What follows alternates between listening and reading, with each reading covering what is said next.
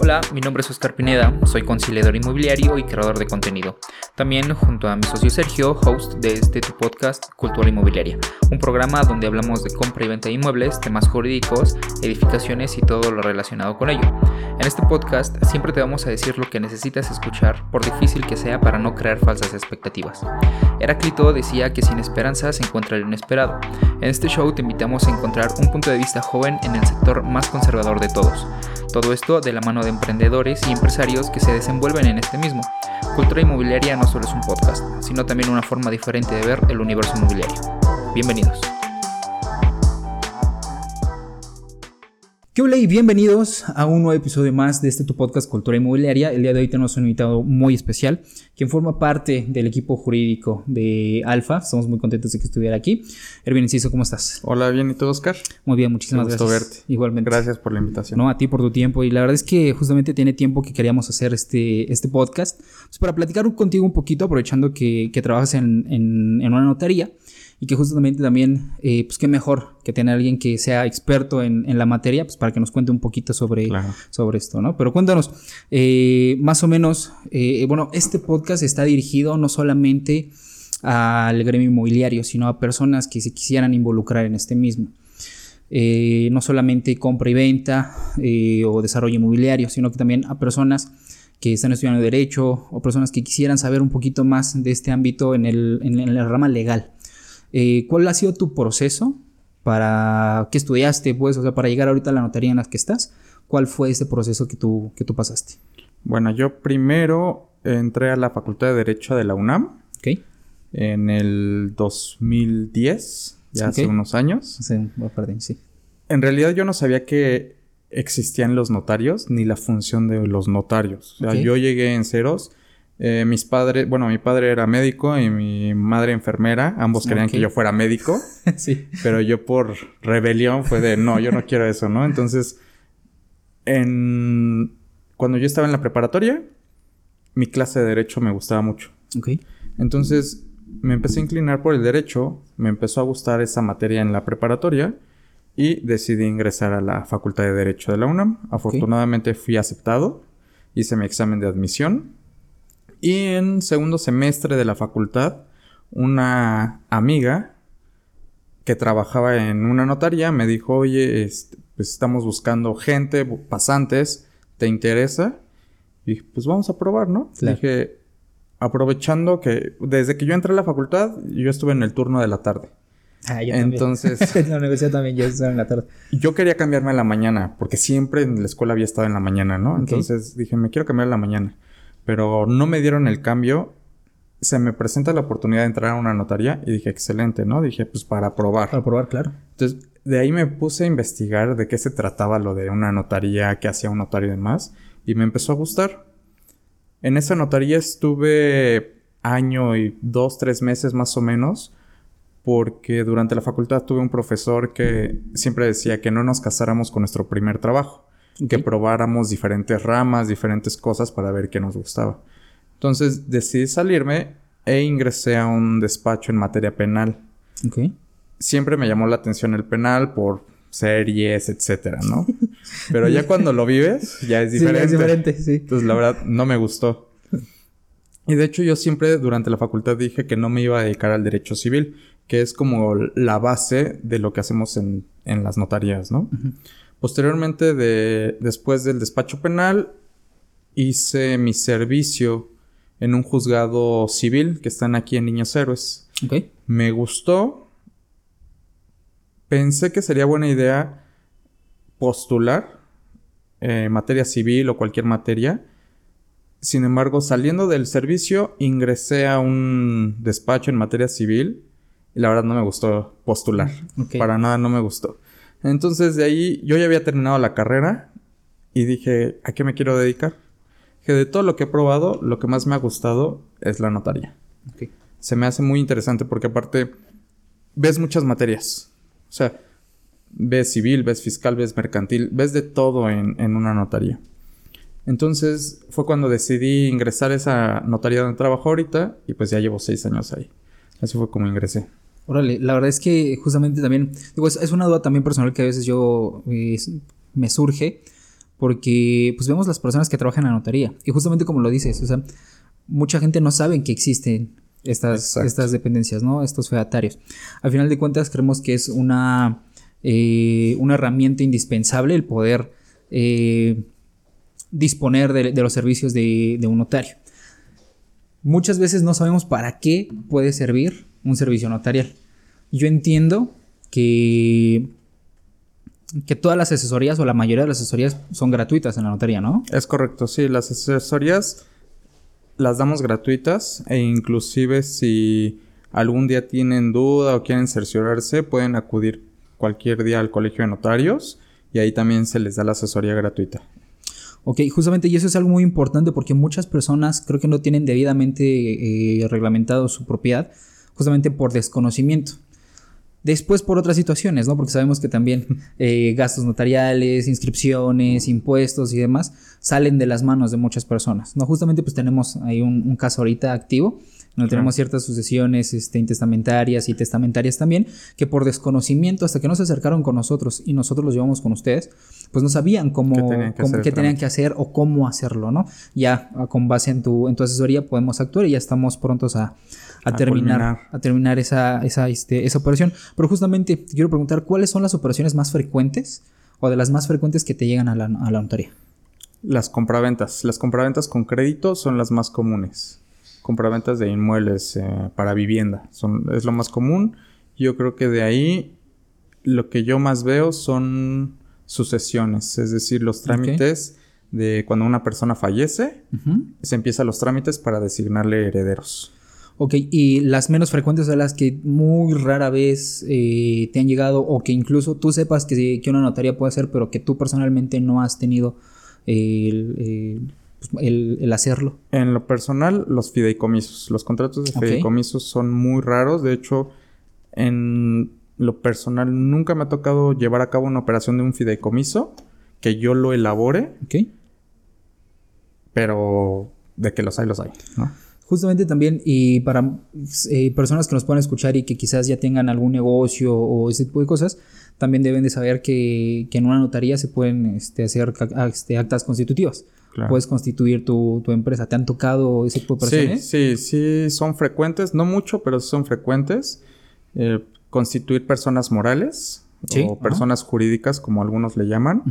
Eh, lo más normal son las sociedades anónimas de capital variable, es lo que más se constituye. Pero bueno, todo tipo de sociedades podemos constituir, a excepción de una que salió hace unos años, que es la sociedad por acciones simplificadas, que son las sociedades que se pueden constituir solo por un socio.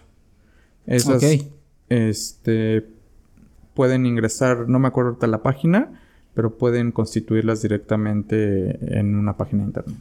Ok, entonces esas son como las, las menos, este, eh, comunes, ¿no? Exacto, sí, son muy raras. Sí, tiene sus limitantes. De hecho, precisamente eh, son muy complicadas. No son complicadas, sino son. Tienen unas reglas específicas por las cuales son las menos frecuentes. Las más comunes son las sociedades anónimas. Ok, y bueno, ya entrando en, materia un poquito más específico, eh, mucha gente no, no, sabe o a veces tiene la desconfianza de acudir a una, a una notaría por muchísimas situaciones, ¿no? Sabemos que vivimos también en un, en un país que está plagado de corrupción. Claro. Y que muchas veces por con cierto dinero, pues muchas personas e instituciones incluso no pueden este, dar su brazo a torcer. Sin embargo, algo que a mí me gusta muchísimo y que incluso está en, en la página del Colegio de Notarios, es que hacen referencia a la imparcialidad de, de los actuales, bueno, del, del actuar de un, de un, notario, ¿no? No va a haber este, en beneficio de una persona siempre y cuando tenga, ver, tenga que ver con el perjuicio de otra. En ese sentido, eh, tú has tenido ciertas experiencias en donde te quisieran como este, persuadir de eso o, cómo funciona la imparcialidad tuya que estás dentro del, ámbito en, la notaría. Lo que más me ha tocado son clientes que, con los que yo tengo el primer contacto en las compraventas. Normalmente llega el comprador conmigo a asesorarse. Posteriormente ya tengo contacto con el vendedor. Me ha tocado como en dos o tres ocasiones que hay ciertas diferencias entre el comprador y vendedor por el cual ya llegan a tener ciertos roces. Ok.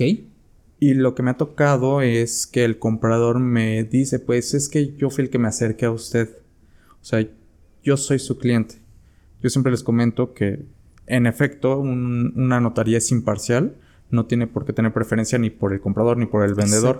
Porque ambos, al final de cuentas, son los clientes. Y lo que yo les debo de dar a ellos es seguridad jurídica. Entonces, yo debo de ser imparcial en ese aspecto.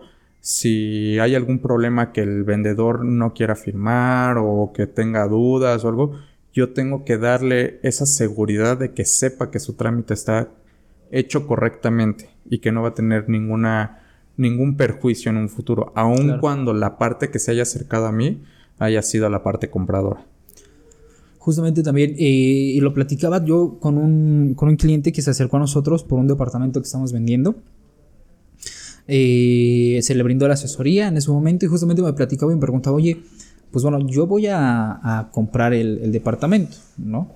Este, y, pero pues yo qué tengo que pagar.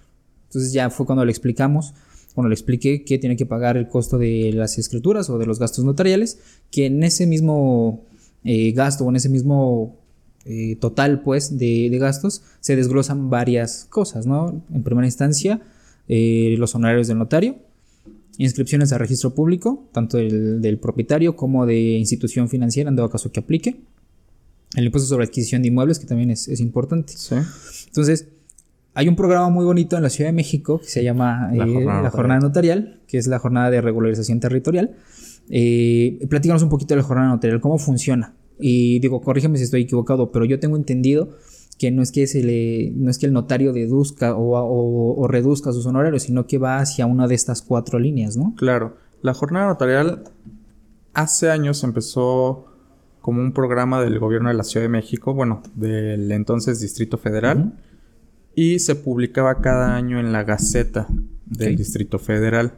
Sin embargo, hace como tres años aproximadamente ya está en el Código Fiscal para la Ciudad de México. Entonces, se podría decir que ya desde el día primero de enero hasta el 31 de diciembre es aplicable el programa. Sin embargo, yo siempre les hago hincapié que tenemos que firmar antes de que cierre el registro público. Claro. Porque si el registro público me cierra eh, a finales de año, el trámite ingresa pero hasta el siguiente año y ya con los nuevos costos, porque cada año aumentan los impuestos y derechos. Sí. Entonces, si bien es cierto que ya está todo el año, sí tenemos que tener ciertas precauciones en ese aspecto. Ahora, en lo que les apoya la jornada notarial es en un descuento en impuestos y derechos. Ok. Dependiendo del valor catastral. Sí, Esto es en, en, en operaciones relativas a regularizar un inmueble. puede ser compraventa, puede ser donación, puede ser cualquier operación que, lleve a cabo la regularización de un inmueble. Ok. También aplica para las sucesiones. Para las sucesiones, es decir, bueno, en estricto sentido para la adjudicación del inmueble. Ahí hay un porcentaje mayor de descuento en, bueno, reducción en los, impuestos, y derechos. Es más considerable en las adjudicaciones. Entonces, básicamente, el programa de la jornada notarial se trata de un, un descuento en impuestos y derechos de lo, de lo que se tiene que pagar. Derechos al registro público y el impuesto al impuesto sobre adquisición de inmuebles. Y justamente también me, me preguntaba el, el, cliente, oye, pero pues ustedes qué van a pagar. Se refería al vendedor, por supuesto, ¿no? Y bueno, yo le explicaba que él como comprador tenía que pagar todos los gastos notariales que deriven de la compra-venta, porque al final de cuentas va a terminar siendo el, el mueble para él. Él va a ser, digamos, el mayor beneficiario, por, por decirlo, ¿no? Obviamente también se cobra un impuesto sobre la renta al vendedor. Es correcto. El impuesto a la renta es un impuesto que se causa por una ganancia que se tiene. Claro. La renta es una ganancia. Entonces, el vendedor, al vender y obtener una contraprestación, debe de pagar un impuesto sobre esa contraprestación porque está ganando. Sin embargo, ahí hay que hacer un cálculo que toma en cuenta muchos factores, principalmente el en cuánto adquirió esa persona que ahorita está vendiendo, cuántos años han transcurrido desde que lo adquirió. Son varios factores para determinar si efectivamente hay una ganancia y de cuál es la ganancia, porque el impuesto no se calcula sobre el total de la venta, sino hay una, hay un, hay varios factores que nos ayudan a hacer el cálculo para que obviamente no sea un, un gasto muy fuerte para el vendedor. Hay formas de exentar ese impuesto. Principalmente la ley indica que tiene que ser su casa habitación y lo comprueba mediante ciertos documentos. ¿Cómo qué documentos podrían ser? El recibo de la luz, un estado de cuenta bancario, su INE o un estado de cuenta de telefonía fija. Son los principales. Con que esté a nombre del vendedor y con la dirección del inmueble que se está vendiendo, con eso se puede exentar el impuesto la renta y siempre y cuando no, el valor de venta no supere las 700 mil UDIs al día de la venta. Sí, las, las UDIs son las unidades de inversión. Exacto, las que unidades de inversión. vendría equivaliendo como a 4 millones y medio, ¿no? Al día de Exacto, hoy. aproximadamente. A, octu- a octubre de 2021, es correcto. más o menos, eh, 4 millones y medio, ¿no? Es correcto. Si se rebasa ese monto, el, si el valor de venta, por ejemplo, fuera sobre 6 millones, por ponerte un ejemplo, tomando en cuenta que aproximadamente sean 4 millones y medio las 700 mil UDIs, el cálculo se hace por el resto. Sí, el remanente. Exacto. Ok, sí, el, el sobrante, pues, de la, de la renta, de la ganancia, esa es la base, ¿no? Que, que se toma para poder calcular el impuesto sobre la Es renta. correcto. Hay un hack muy bonito que nosotros aplicamos también y que mucha gente no conoce. Y justamente este tipo de, de, este, de programas que nosotros hacemos Ujú. es para poder informar a la gente de ciertas cosas que, que nos permite la ley, pero que no siempre conocemos. Y es que acabas de mencionar que para poder exentar el ICR, los comprobantes de domicilio que podamos presentar a la notaría deben de estar a nombre del vendedor y con la dirección del inmueble en venta, por supuesto. Sin embargo, también puede estar a nombre de otras personas, ¿no? Es correcto. Puede estar a nombre de hijos, de padres o de cónyuge. Es decir, esposo o esposa. Muy bien. Mientras esté a nombre de cualquiera de ellos, se puede exentar el impuesto. Y que sea comprobable, ¿no? O sea, Claro. Digo, suponiendo que estamos hablando que el comprobante está a nombre del hijo, no es nada más que el cliente y me llegue y me diga, él es mi hijo. Sí, claro. Necesito el acta de nacimiento para comprobar Para que efectivamente claro. es su hijo. Y viceversa, si fuera del papá, necesito el acta de nacimiento de él, del, del hijo, del que está vendiendo, para ver que efectivamente sea su papá. Si es su cónyuge, pues el acta de matrimonio correspondiente para yo cerciorarme que efectivamente hay un vínculo matrimonial. Claro. Y bueno, hablando más de temas de procesos específicamente, ¿nos podrías resumir un poquito cuál es el proceso de una compraventa en dado caso que no haya ningún otro tema, es decir, que no haya sucesiones, adjudicaciones pendientes o cancelaciones de hipoteca? Un inmueble que está bien, eh, bien documentado, que está en orden todos sus documentos, ¿cuál es el proceso de la compraventa? Llegan contigo y a partir de ahí, ¿cómo, cómo es? Ok, una vez que a mí me entregan toda la documentación que yo requiero, necesito un anticipo para yo empezar a, a solicitar toda la documentación que necesito. Lo primero que yo solicito es el certificado de libertad de gravamen. Muy bien. Ante registro en, público. En el registro, ese se, se solicita el registro público de la propiedad. Ese certificado nosotros lo damos con un aviso preventivo Muy en bien. el que nosotros le indicamos al registro público, registro público, tal persona quiere adquirir un inmueble mediante tal operación. En este caso, pues una compraventa, ¿no? Va a adquirir un inmueble por una, una compraventa.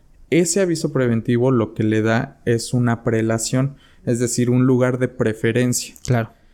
Cuando se emite ese certificado de libertad de gravamen, viene la fecha, viene la hora, viene eh, las horas, los minutos y los segundos con los que se da ese aviso. Claro. Precisamente por la prelación, la preferencia que tiene la persona que a favor de quien se está dando ese aviso. Y esta, esta preferencia tiene una vigencia, ¿no? Sí, tiene una vigencia de 60 días naturales a partir de que se da. O sea, se tramitó, eh, no sé, hoy 8 de octubre. eh, Contamos 60 días naturales. a partir de hoy, Exacto. para que se puedan, este, para que se pueda concluir la compraventa. Es correcto. Si no se llegara a concluir, lo, lo que podemos hacer es volver a dar el aviso preventivo y no hay ningún problema. Claro. Ese aviso preventivo a mí me sirve para darme cuenta de cómo viene el inmueble.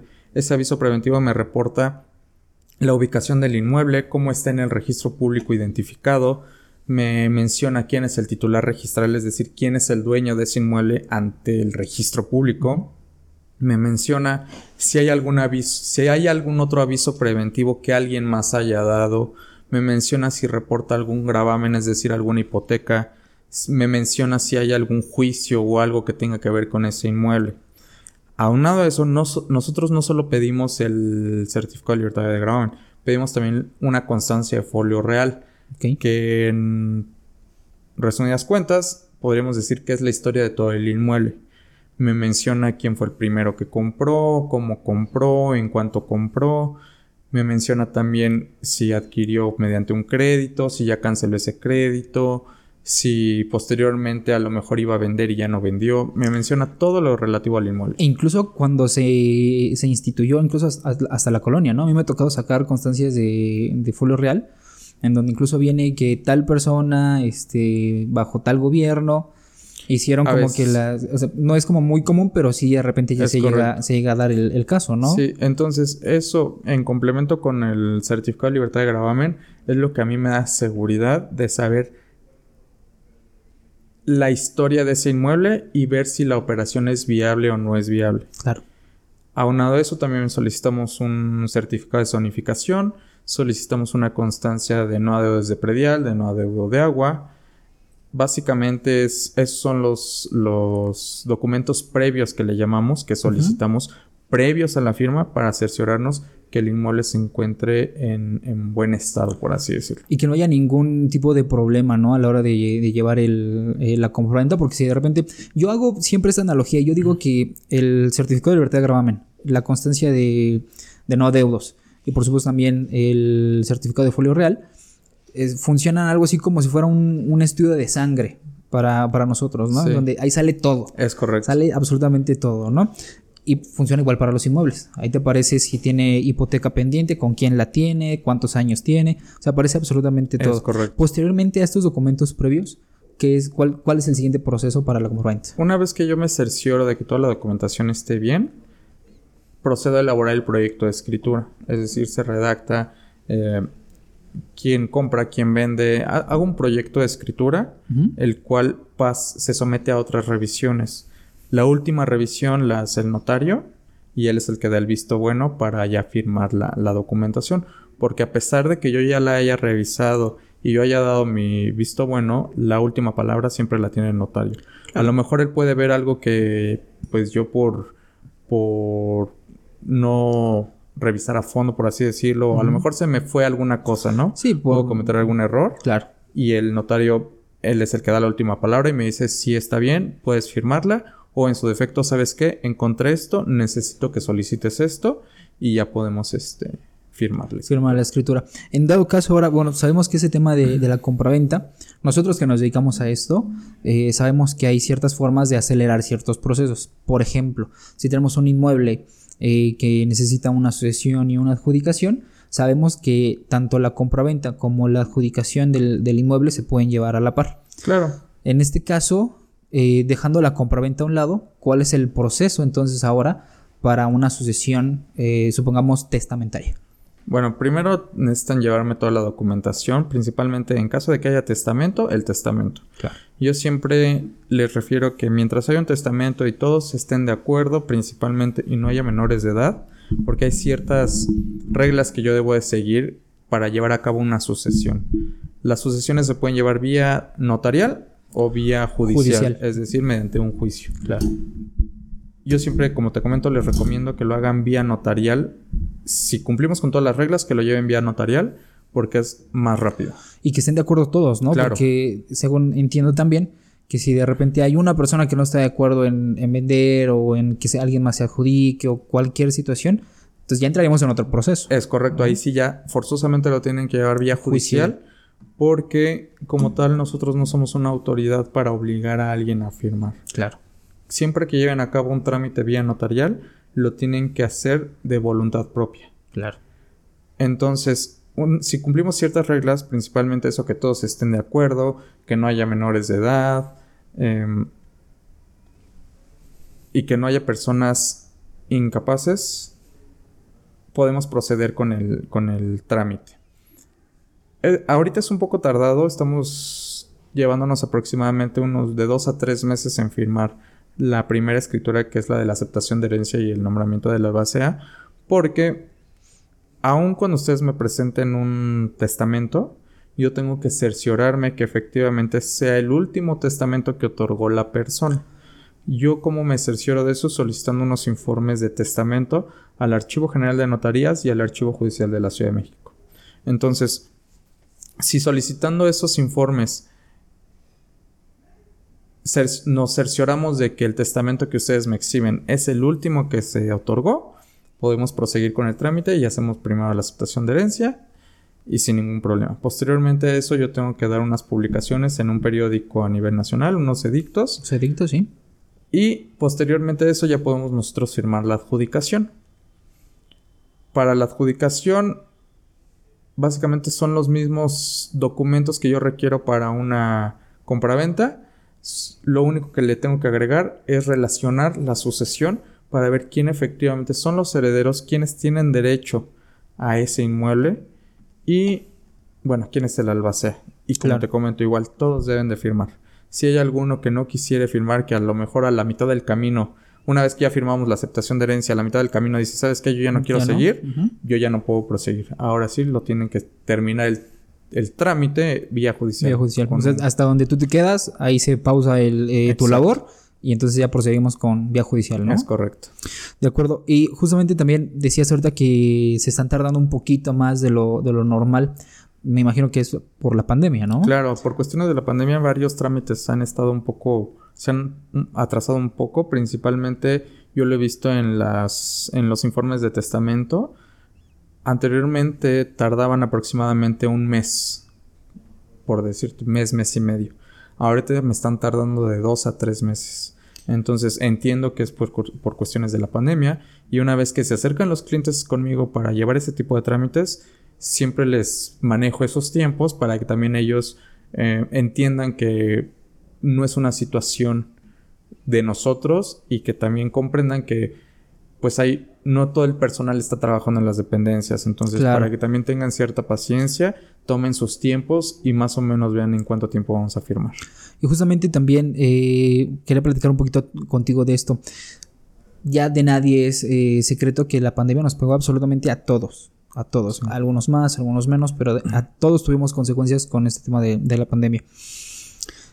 Bien sabemos también que ciertas operaciones inmobiliarias bajaron muchísimo. Ustedes que están, que son ahora sí que el último filtro ya para concluir esta operación de compra-venta, ¿qué tanto viste tú que bajó el, el mercado inmobiliario?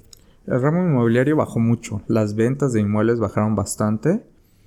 Estuvo muy parado, sobre todo por el hecho de que las dependencias empezaron a cerrar, también no sabíamos cómo se iba a manejar ciertas, ciertos trámites. Claro. Entonces, en lo que nos daban la información de cómo se iban a manejar, de cómo, de cómo íbamos a llevar a cabo todos los, toda la solicitud de los documentos, fue un periodo en el que estuvo muy bajo las ventas, ¿no? Las ventas de los inmuebles. Sin embargo, como a mitades de este año, por ahí de junio, julio, o sea, hace unos meses, ya empezó otra vez a subir las operaciones. Ya, está, ya estamos retomando el, camino. Y ya estamos viendo la luz otra vez, ¿no? Digo, ya después de casi dos años, ya estamos como que viendo otra vez ya la, luz. Al final de todo esto, ya con las vacunas, ¿ya te conoste? Ya, ¿Ya afortunadamente ya el, la semana pasada me tocó la, segunda vacuna. ¿Cuánto pusieron? Astra. ¿No te pegó duro? la primera, la primera dosis sí me tumbó. Sí, también acá mis ojos también. en la noche, hace cuando ese día fui a trabajar, pedí permiso para irme a vacunar, regresé. Y en la noche empecé a sentir mucho frío y yo dije, ¿qué está pasando, no? Y después me acordé que me había vacunado y, me y como yo vivo solo, entonces la verdad pues no tenía a quién acercarme, ¿no? Oye, ¿no? ¿Me haces un tecito? Entonces, pues sí, nada más agarré, me tomé una pastilla y, ya no. Al día siguiente me sentí muy cansado, pero hasta ahí, ¿no? Creo que como dos o tres días me duró el efecto. Y esta última, la segunda dosis, pues sin problema, ¿no? La verdad es que solo me dolió el brazo un poco, pero no pasó de ahí.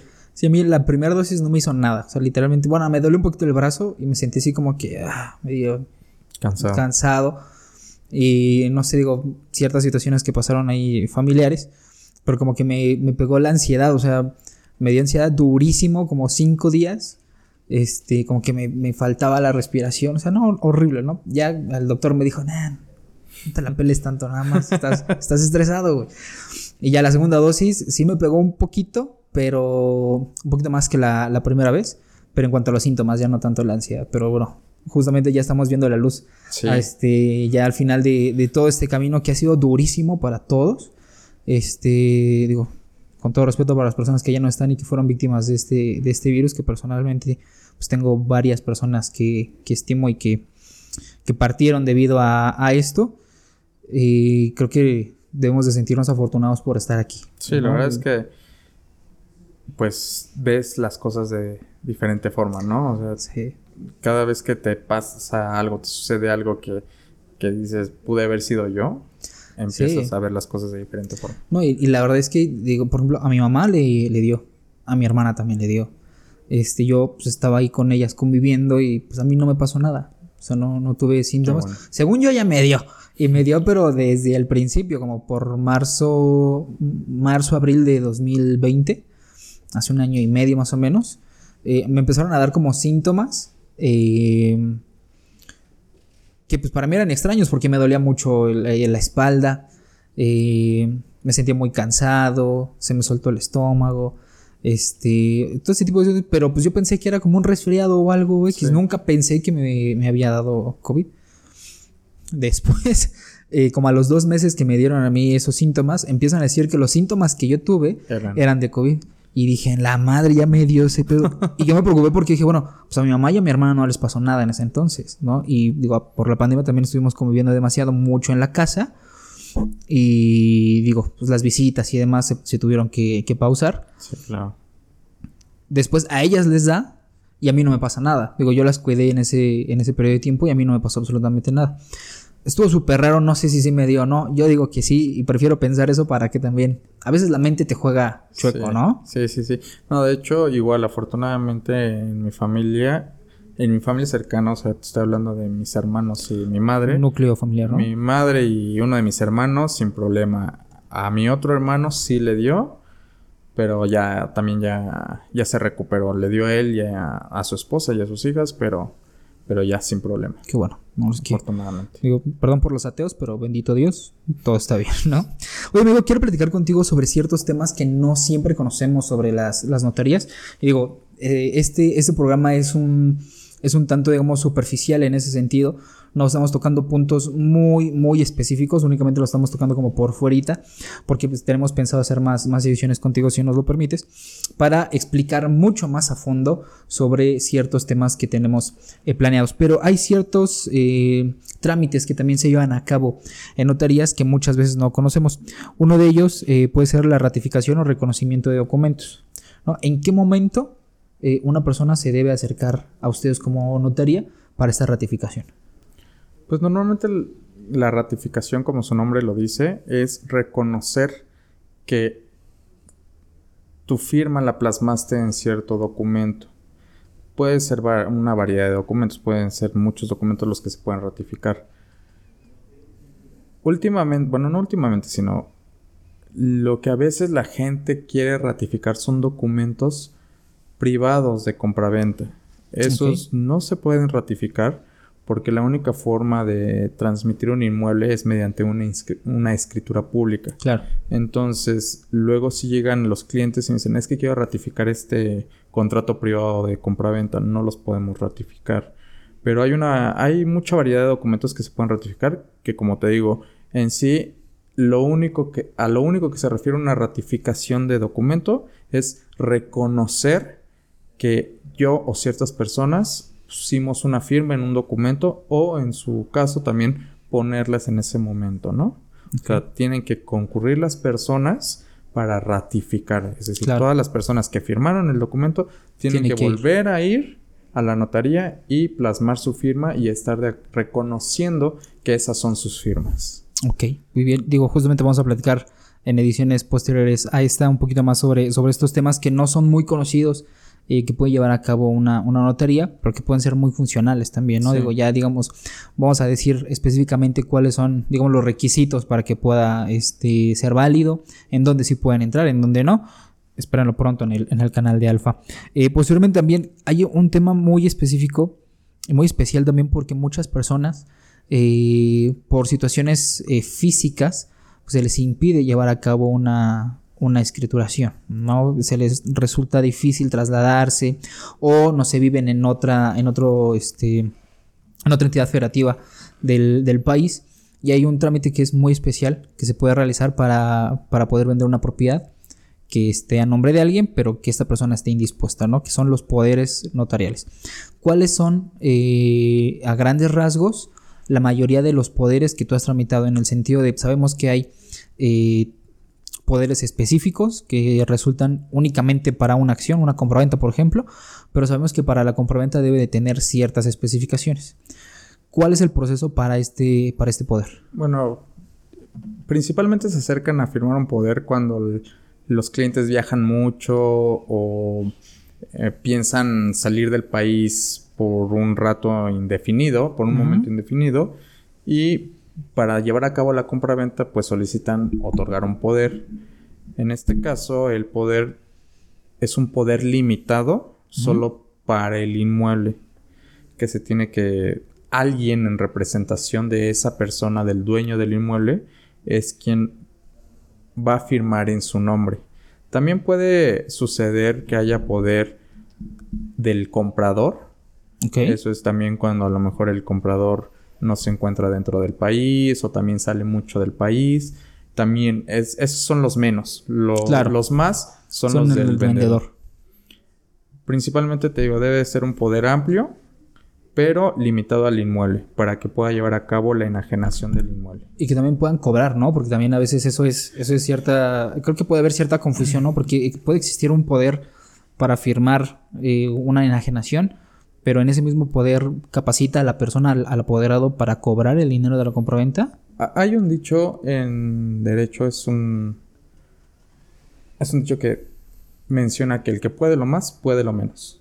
Entonces, si se otorga un poder amplio, estamos contemplando todas las facultades. Ok. La única limitación es que se está refiriendo a un inmueble. Entonces, normalmente cuando es para la enajenación de un inmueble, es un poder amplio, como te comento, se refiere a que tiene todas las facultades inclusive para cobrar, pero se limita solo a los derechos que la persona está dando sobre el inmueble, que el, que el señor tiene o la persona tiene sobre el inmueble. Algunas instituciones, ahí es donde ya hay un poco más de, más de complicación. Las instituciones financieras, cuando, cuando estamos hablando de que la compraventa se lleva a cabo mediante un crédito, muchas veces las instituciones sí solicitan que, que se especifique que tiene eh, poder para recibir ese dinero. Claro. Entonces, desde mi punto de vista, no es necesario porque, como te comento, eh, es un principio del derecho que dice el que puede lo más, puede lo menos. Si yo puedo vender, hacer y deshacer, ¿por qué no podría recibir el dinero? Claro. Pero sí, esa, sí me ha tocado que me solicitan las instituciones que tiene que ser específico también para, para cobrar el dinero. Entonces, no hay ningún problema, lo podemos especificar, pero como te comento, desde mi punto de vista no es necesario porque mientras tenga facultades amplias, puede vender, puede recibir el dinero, puede eh, arrendar el inmueble, puede hacer lo que quiera con el inmueble. Llegaría a ser hasta redundante, ¿no? La, sí, exacto. El, hecho de, decir tienes un poder amplio y aparte puedes cobrar el, dinero. Es correcto, ¿no? Como tú lo comentas, te digo, desde mi punto de vista, no tiene sentido. Pero bueno, muchas veces nos tenemos que apegar a las a, la, a los requisitos de las instituciones. ¿no? Claro.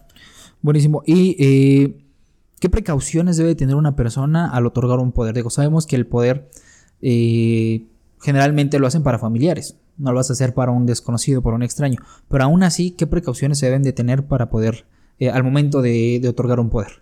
Bueno, tiene que ser alguien que sea de tu confianza, ¿no? Digo, como tú comentas, normalmente es a nombre de un familiar, pero también llega a ser amigos o compañeros de trabajo o alguien que puede estar presente, incluso los mismos corredores de las inmobiliarias a veces pueden tener poder, no hay ningún problema, pero sí es necesario desde mi punto de vista que sea una persona en la que tú puedas confiar. Digo, al final de cuentas hay recursos por medio de los cuales también puedes, em, por así decirlo, discutir ese poder ante una autoridad en caso de que esa persona no te responda. Pero bueno, no se trata de eso al final de cuentas, ¿no? Por eso yo siempre recomiendo que sea alguien de, su plena confianza. Y básicamente eso. Sí, sabiendo que también no, no va a haber este ahí un, un espadazo por la espalda, ¿no? Digo, es como la primer o de las, o de las, pues incluso hasta de las únicas precauciones que puede tener una persona, ¿no? No se lo vas a dejar a, digo, tristemente hay personas que ni siquiera en sus hijos pueden confiar, ¿no? Pero, eh, no sé, yo he llevado operaciones en donde se requieren poderes y incluso los propietarios deciden dejarlo a un tercero en vez de a sus hijos las razones ellos lo sabrán, ¿no? Pero nosotros, yo no recomendaría eso. O sea, yo no recomendaría que tú le dejaras eh, el poder a una persona para vender tu inmueble y aparte para cobrar el dinero de ese inmueble a un tercero. Porque al final de cuentas, pues el dinero puede ser este peligroso y venenoso en ese sentido. Y pues, al ver una compraventa de 2, 3 millones de pesos, pues no sabes cómo puede actuar cierta persona, ¿no? Como, como tú comentas, este, muchas veces lo dejan a un tercero. Yo siempre, como te dije hace unos momentos, recomiendo que sea un familiar, pero precisamente también eso, ¿no? Otra, otra situación que yo siempre les comento a los clientes es, ustedes pueden confiar en sus familiares y pueden decir que son las personas más rectas, lo que sea, pero muchas veces afortunadamente el dinero cambia a las personas. Incluso yo digo que el dinero no cambia a las personas, el dinero muestra realmente quiénes, son, ¿no? Pero bueno, oye amigo, también hay un proceso que es una que se llama protocolización de, un acta. ¿En qué casos puede aplicar esta eh, protocolización? Las protocolizaciones de actas de asamblea, cuando estamos hablando de personas morales o personas jurídicas, siempre y cuando tengan que inscribirse en el registro público de comercio, son las que se tienen que protocolizar. Estamos hablando tal vez de un cambio de consejo directivo, estamos hablando tal vez de un aumento de capital en la parte fija, estamos hablando tal vez de eh, otorgamiento de poderes, revocación de poderes, esas son las actas que se tienen que inscribir. Si quieres en, un, en una sesión más a fondo, claro, platicar por supuesto. más a fondo sobre ese tipo de actas. Principalmente, si las personas no protocolizan las actas, lo que sucede es que no son oponibles hacia terceros. ¿A qué me refiero con esto? Pueden funcionar internamente dentro de la sociedad, pero para terceras personas no producen efectos porque no están inscritas, no se les ha dado, por decirle así, esa validez. Siendo ese reconocimiento como tal, ¿no? Es correcto. Que sea oponible a terceros, así le llamamos. Entonces, a lo mejor ustedes celebran el acta y llegan con un tercero y le dicen, oye, es que pues mi apoderado es tal, ya lo celebramos en un acta de asamblea, pero ese poder no ha surtido efectos porque no está protocolizada el acta de asamblea. Internamente a lo mejor para ellos les funciona, les sirve, pero ya hablando con un tercero, esa acta no tiene validez hasta en tanto se protocoliza en, la, en una notaría y se manda a inscribir al registro público de comercio. Ok, hay, hay otro tema que eh, justamente yo tengo o voy a hacer un, un, video especificando sobre esto, a ver si igual también me puedes asesorar ahí. Porque hay un aspecto que no todos conocen, pero que puede ser, puede llegar a ser o muy funcional o muy complicado también para muchas personas. Y es el usufructo vitalicio con la nueva propiedad. Eh, un poquito desde tu experiencia eh, ¿En qué casos te ha, te ha tocado y qué es el usufructo y la nueva propiedad?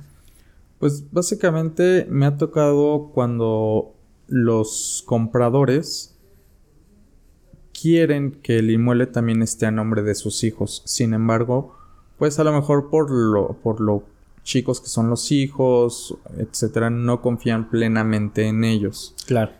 Porque dicen, bueno, es que pues saliendo lo va a vender y quién sabe qué haga con el dinero, etcétera, ¿no? En efecto, en ese aspecto, quienes ostentan el usufructo vitalicio serían los padres, porque en teoría son los que, pues, primero tienen que, faltar, ¿no? Por así decirlo. Posteriormente, quienes ostentan la nuda propiedad son los hijos, que en teoría son los que van a, vivir más años, por así decirlo. digo, puede pasar cualquier cosa, ¿no? Pero en teoría... Ese, es el deber ser, ¿no? exacto, el, orden natural indicaría eso. Exacto. Sin embargo, pues como tú comentas, no estamos seguros de que así puede ser. Entonces, en resumen, el usufructo vitalicio es el derecho que tienen las personas que lo ostentan para poder ocupar una habitación del inmueble y no se puede enajenar el inmueble hasta en tanto las personas fallezcan, es decir, lleguen a faltar, o u otorguen su consentimiento para la enajenación de ese inmueble. Ok, entonces, eh, digamos, traduciéndolo, porque luego también a veces, este, digo, a mí me quedó súper claro, pero el usufructo vitalicio sería la persona que ostenta el derecho de posesión del inmueble, ¿cierto? O el, derecho, de, usar, el inmueble. El que usa, eh, por eso se llama usufructo, porque el uso. tiene derecho al uso. Claro. Y, y es vitalicio porque es hasta que la persona fallezca. Sin embargo, como te comento, pueden enajenar el inmueble siempre y cuando tanto el que tiene el usufructo vitalicio y tanto el que ostenta, es decir, el que tiene la nueva propiedad, firmen de conformidad. Mientras el que ostente el, usufructo no fallezca o no otorgue su consentimiento, no se puede enajenar, no se puede arrendar, no pueden hacer nada con el inmueble. Por mucho que la nueva propiedad quiera. Exacto. Entonces, muchas veces cuando los clientes se acercan a mí, como te comento, es porque adquieren un inmueble, pero no, no es que no confíen del todo en sus, en sus hijos o algo, sino que pues por la edad que tienen los hijos, piensan que todavía no pueden tomar ciertas decisiones o pueden tomar decisiones muy arrebatadas, como es el ejemplo de enajenar el inmueble y pues derrochar el dinero, ¿no? Claro, claro. Entonces es como un medio de seguridad para, para los para los papás. Yo lo he visto básicamente en ese en ese panorama, papás e hijos y que los hijos todavía no son muy grandes, es decir, estoy hablando de 18, 20 años. Sí, exacto, que están jóvenes todavía, bueno, muy jóvenes, ¿no? Amigo, por favor. muy jóvenes. Entonces, ese es el panorama en el que más yo he visto el usufructo vitalicio y la nueva propiedad. Una pregunta. ¿El usufructo vitalicio podría llegar a sustituir un testamento? No, porque el testamento se refiere a todos los bienes que la persona tiene hasta el momento de su fallecimiento. Ok. Es decir, si hablamos solo de un inmueble, en el testamento solo nos vamos a, referir a un inmueble, pero no sabemos si el día de mañana esa persona que está haciendo su testamento vaya a obtener otro inmueble. Yo siempre les pongo el ejemplo de, imaginemos que a lo mejor saliendo de aquí compran el cachito de la lotería y se sacan la lotería, ¿no? Y pueden o tienen la posibilidad de comprar 10 inmuebles.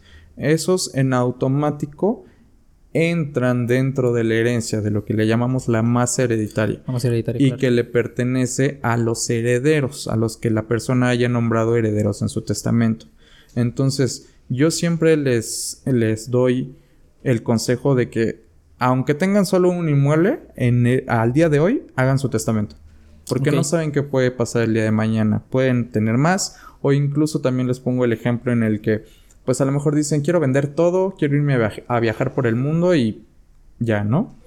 Pero siempre se tiene que, desde mi punto de vista, siempre se tiene que dejar un testamento porque al final de cuentas el testamento es la última voluntad de esa persona. Si esa persona no deja un testamento, viene un proceso que es la sucesión intestamentaria, o legítima, en el que la ley suple esa voluntad por lo que los legisladores creen que es lo más conveniente, por así decirlo. Para todos los involucrados. Exacto. Buenísimo. Oye, ya para, cerrar, sabemos que hay todo tipo de operaciones que se pueden presentar en, en una notaría desde tu punto de vista, ¿cuáles son eh, las más difíciles, las más complicadas por situaciones internas ¿no? de, la misma operación o por el mismo proceso, no sé, una sucesión de 10, 15 hermanos, algo por el estilo? Eh, con tu experiencia en el tiempo que llevas en la notaría, ¿cuál ha sido la operación más difícil que has tenido, más, más delicada? Pues he tenido varias, pero yo creo que principalmente las más complicadas son las sucesiones en las que hay varias personas que ya fallecieron. Es decir, fallece el abuelo, dejan pasar un tiempo, fallece uno de los hijos, porque son varios hermanos, fallece uno de los hijos y así se va la cadenita, ¿no? Entonces, esas son más complicadas en el aspecto de que es más trámite. Más tedioso, ¿no? Más por, así, por así decirlo. Pero al final de cuentas, pues siempre nosotros estamos para resolver el camino. Por supuesto, ¿no? claro.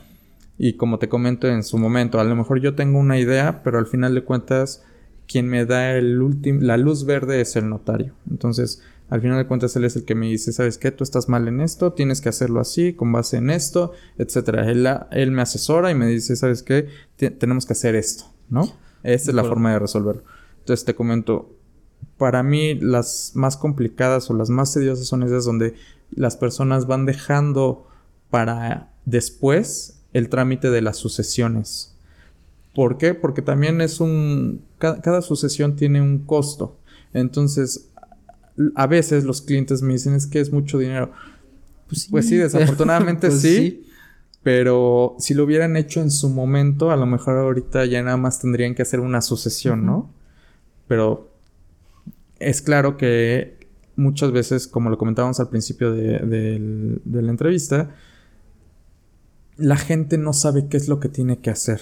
O sea, piensan que ya nada más por habitar el inmueble o porque el, abuelo les dijo que se los iba a dejar, piensan que, con, ya eso, es suficiente. Pero no, hay que hacer todo un trámite legal para que ante las autoridades, ante lo que hablábamos hace rato de ante terceros, oponerse a terceros, sea válido todo eso que estamos platicando. Claro. Porque a lo mejor internamente, porque luego a veces también me dicen, es que mis hermanos están de acuerdo en que yo me quede con esa casa. Pues a lo mejor internamente sí están de acuerdo, internamente se reconocen sus derechos, pero ante terceros ya es diferente, esos derechos no están reconocidos. Entonces, para mí son, han sido las más complicadas cuando hay varias personas que ya fallecieron y también cuando son varios herederos, porque luego no se ponen de acuerdo entre ellos. Justamente, y es también incluso hasta difícil a veces, digo, yo entiendo que nosotros como asesores y ustedes como notaría, tendemos a ser un tanto invasivos, ¿no? incluso hasta en las relaciones que pueden llegar a tener internamente los hermanos o los herederos o cualquier persona, ¿no? Es importante creo que aclarar que esa no es nuestra intención, o sea, la intención es que, que se llegue a un fin. En nuestro caso es llevar a cabo la compra-venta. En caso de la notaría sería protocolizar todo este, este proceso y darle certeza jurídica al, trámite. Entonces, cuando nosotros les indicamos justamente, oye, pues, tiene que venir tu hermano, tu hermana, tu primo, tu sobrino y tantas personas para que puedan firmar, no, pues es que ellos están de acuerdo. Pues sí, pero tienen que venir. Claro. Y ahí es cuando mucha gente ya decide no hacerlo. Porque saben que si implica una firma, ya es, ahora sí que es una voluntad por escrito. ¿No? Y entonces puede terminar siendo un poquito contraproducente, ¿no? Sí, sí, sí, como tú lo comentas, yo te digo, cuando empiezo este, este tipo de trámites, siempre les hago hincapié en que tienen que venir por voluntad propia y que tienen que firmar. Porque al final de cuentas, como te comentaba, nosotros no podemos obligar a nadie a firmar, no podemos este, estarle marcando al cliente de decirle, oiga, por favor, venga a firmar, ¿no? Sí, sí. Porque es por voluntad propia. Si hay alguna controversia interna, ahí sí ya se tiene que llevar mediante un juicio. Un juez que sí es la autoridad competente para hacer ese tipo de acciones, de solicitar que venga a firmar una persona, de hacer notificaciones, etcétera. Pero siempre que hagan un trámite ante una notaría, tiene que ser por voluntad propia. También otro tipo de, de operaciones que a veces me causan conflicto son las compraventas en las que me tardan en llegar ciertas cierta documentación. Porque muchas veces yo estimo un tiempo y lo platico con el cliente, pero a veces por causas externas que no tiene que ver con nosotros, eh, los trámites se tardan. Entonces muchas veces los clientes piensan que es por cuestión de nosotros. Sin embargo, pues... sí, una notaría no, no, este eh, digamos, es, la, encargada de protocolizar todos estos procesos, pero no trabaja sola. Exacto. ¿no? depende también de muchas instituciones, en algunos casos en colegio de notarios, registro público, incluso hasta bancos también, ¿no? Es correcto. En ese sentido, entonces, también para las personas que, puedan tener ahí un poquito de, impaciencia, siempre acérquense, siempre acérquense a, una notaría, eh, que les expliquen cuál es el proceso, por qué se están tardando y obviamente pues, eh, apelar a la transparencia también en, en, las notarías, ¿no? Claro. Pues amigo, te agradezco mucho el, tiempo, no va a ser la, última que, la última vez que estés por acá, esperemos que tengamos muchos más episodios. Eh, no sé si quieras dejar eh, algunos de tus datos, tus redes, donde te podemos encontrar. Sí, claro. Bueno, antes que nada te agradezco por, por la invitación y claro que sí estaremos aquí cuando me vuelvas a invitar. Sin problema. Mi Twitter es y latina, enciso, E de Edgar, N de niño, C de casa, y latina, S de sol, O de Oscar, C de casa, eh, bueno, ese es mi Twitter. Y mi Facebook es Irwin con W, G al final, enciso, Así es como me pueden encontrar. Buenísimo, pues ya pondremos aquí este, las redes del buen Irving para que lo puedan contactar. Y pues nada, muchas gracias por vernos y por escucharnos. Nos estaremos viendo en una próxima emisión desde el podcast Cultura Inmobiliaria. Mi nombre es Oscar Pineda. No te olvides de darle a la campanita, darle al suscribir, darle al comentar, darle al me gusta, darle todo menos a la piedra. Nos vemos en la próxima. Si te gustó este episodio de Cultura Inmobiliaria, no seas mamón y suscríbete al canal de YouTube. Regálanos un like en Facebook como Alfa Conciliación Inmobiliaria para que te pases a Instagram a seguirnos. Nos puedes encontrar como arroba conciliación alfa. De esta forma nos ayudas a llegar a más personas para que también tengan un punto de vista fresco del ramo inmobiliario. Gracias por escucharnos y vernos. Hasta la próxima.